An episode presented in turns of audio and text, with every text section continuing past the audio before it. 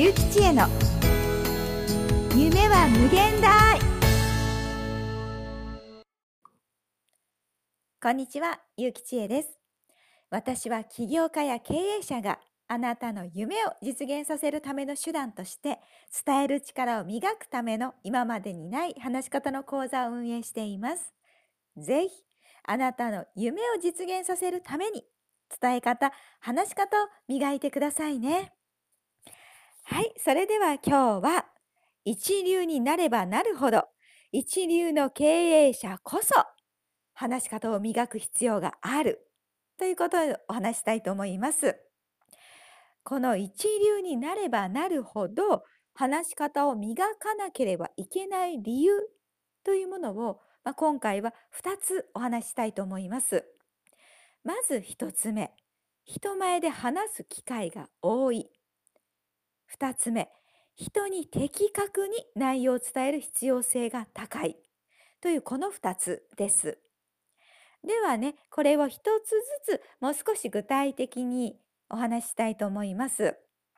で、まずこの1つ目の人前で話す機会が多いということなんですが、まあほとんどの経営者の方、実際にもうすでに多いのではないかと思います。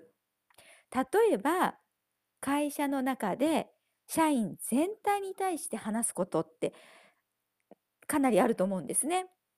例えばその、まあ、朝礼だとか幽霊とかやってらっしゃる会社であればそういう時にお話しされるっていうこともあるでしょうし、まあ、決起会だとか会社の記念のイベントまあ、何周年記念とかですねそういうことがあればまあ社長経営者というのは話す必要がありますよね。社長何も話さないっていうまあ決起会ってまああまり聞かないですよね。はいですね。なのでやはり人前で話さなければいけない。あとは会社の外であれば例えば経営者の集まりや会合というようなところで挨拶をする必要というのもありますね。またはそうですね。部下の結婚式のスピーチというようなこともあると思います。そして会社のプレゼンというものをしなければいけないなんてこともあるかなと思います。まあ、このように人前で話す機会というのは一流になればなるほど会社が大きくなればなるほど多くなってきますね。はい。では次に話し方を磨く必要がある理由の2つ目人に的確に内容を伝える必要性が高いというところをもう少し具体的にお伝えしたいと思います。これはですね部下に指示を出すということがたくさんあると思うんです。でこの時にうだうだとだらだらとわけのわからない指示を出されてもそれを聞いた人は何をやればいいのか分かりません。ということは当然作業も遅くなります。そして生産性も上がらなくなるという可能性があるわけですね。ということはいかに的確な指示を出せるかということこれがすごく重要になってきます。またですねこの的確な指示ということもそうなんですがそれだけではなく社員に自分で考えて自発的に動いてもらうということも必要になってくると思います。であるならば社員が自発的に動いてもらえるような伝え方ということをしなければいけないですね。そして、まあ、社内に社外両方だと思うんですが交渉力というものもものすごく重要になってくるわけですね。ということは的確に内容を伝えられない人が交渉をするとまあ訳がわからないことになってしまいますしうん残念なことにすごく自分が不利な交渉を飲まなければいけないというようなこともあるかもしれません。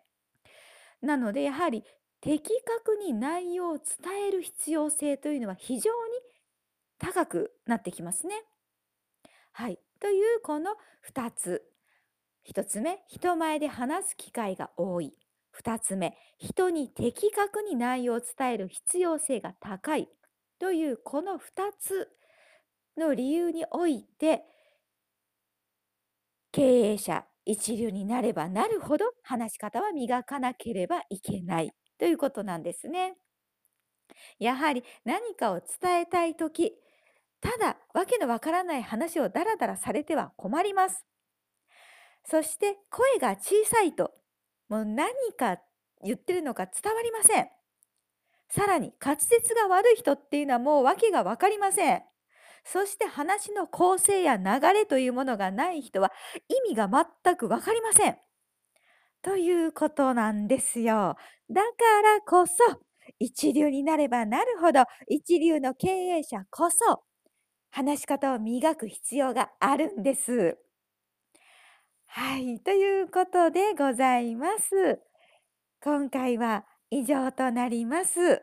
お聞きいただきありがとうございました。私のね、配信というものを気に入っていただけましたら、ぜひ、プロフィール欄からフォローとメルマガの登録をお願いいたします。